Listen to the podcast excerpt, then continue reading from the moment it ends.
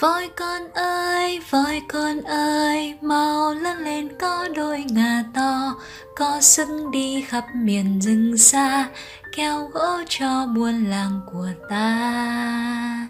Chào mừng các con đã quay trở lại với chương trình đọc truyện buổi tối trước khi đi ngủ của cô Vân Anh ngày hôm nay. Và như lời bài hát mở đầu cho câu chuyện lần này thì chúng mình sẽ gặp một bạn voi con. Bạn ấy còn nhỏ lắm và bạn ấy có một ước mơ tìm thấy một công việc phù hợp với mình. Hãy cùng cô lắng nghe câu chuyện Voi con tìm việc và cùng xem bạn Ellie sẽ tìm ra công việc phù hợp với bạn ấy như thế nào nhé. Ellie là bé voi cực kỳ chăm chỉ. Cô bé muốn tìm việc làm thêm nên đến nhờ mẹ giúp đỡ. Con thích làm gì nào con yêu? Voi mẹ âu yếm hỏi. Suy nghĩ một hồi, voi con vỗ vỗ tai, trả lời. um, ăn uống, con muốn làm gì liên quan tới ăn uống mẹ Ồ, thế thì bắt đầu thôi, con sẽ là một đầu bếp giỏi. Voi mẹ hào hứng nói. Thế là Eli đến quán quà chiều của cô ngựa vằn xin làm đầu bếp. Cô bé học cách nhào bột, làm bánh giống hệt như những đầu bếp khác. Ôi chao, những chiếc bánh nở hoa, những cốc nước hoa quả đỏ tươi và những chiếc bánh quy giòn tan. Thật ngon quá là ngon, khiến Ellie không thể kiềm chế được. Cô bé liền vươn vòi ra, vớ tất cả mọi thứ, cho vào miệng trong chớp mắt. Trời ơi, đi đi, đi đi. Các cô đầu bếp ngựa vằn tức giận la lối om sòm, đuổi voi con đi. Ở đây không có việc nào dành cho voi cả. Eli buồn bã, chạy về nhà. Mẹ đưa vòi âu yếm cọ cọ vào má cô bé an ủi. Không sao con yêu, để xem nào. Mẹ thấy con thổi kèn rất hay, tại sao con không trở thành một nhạc công nhỉ? Eli liền xin vào ban nhạc líu lo của bầy chim. Những chú chim đậu trên cành đang say sưa tập hát, líu lo và líu lo. Voi con đứng dưới, giơ vòi lên làm kèn và thổi thật to. Tút! Ôi, tiếng kêu to quá, đau đầu quá, ủ tai quá.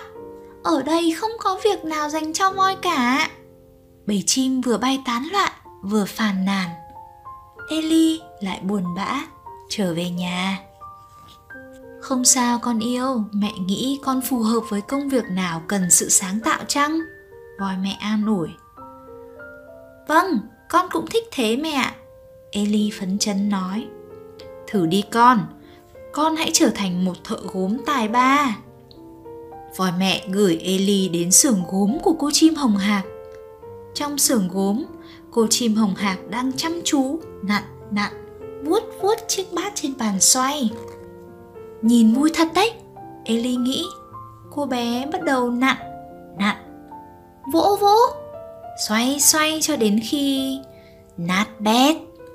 Rồi đột nhiên ngay sau đó, Ellie lóng ngóng, khua vòi vào chiếc giá đựng đồ của cô chim hồng hạc. Thế là nào bát, nào đĩa rồi loảng xoảng, vỡ tan tành. rầm. Trời ơi, ở đây không có công việc nào dành cho voi cả. Cô chim hồng hạc đau khổ kêu lên. Eli chạy về nhà, rụi vào lòng mẹ, khóc nấc lên. con ăn quá nhiều, con kêu quá to, con lại quá vụng về, con chẳng làm được việc gì ra hồn cả. Không phải như thế đâu con yêu. Thử nghĩ xem nào. Con là một bé voi khỏe mạnh, con lại có cái vỏ rất dài và con luôn muốn giúp đỡ người khác. Mẹ chắc chắn sẽ có một công việc vô cùng tuyệt vời dành cho con đang ở đâu đó. Đột nhiên hai mẹ con voi nghe thấy tiếng kêu cứu hoảng hốt. Cứu! Cứu voi! Ồ tiếng kêu cứu ở đâu thế nhỉ? Liệu có chuyện gì xảy ra vậy các con? Chúng mình hãy cùng xem tiếp nhé ồ Hóa ra quán quà chiều của cô ngựa văn bị cháy, khói bốc lên ngún ngụt. Các con vật hốt hoảng, chạy tán loạn, ai cũng luống cuống, không biết phải làm gì. Ellie chợt nghĩ ra. Cô bé chạy thật nhanh đến hồ nước. Ellie sụp vòi xuống hồ, hút nước, hút nước, rồi chạy nhanh đến phun nước phi phi vào đám cháy. Ôi, Ellie thật tuyệt! Nhờ có cái vòi của cậu phun nước tới tấp mà đám cháy đã được dập tắt.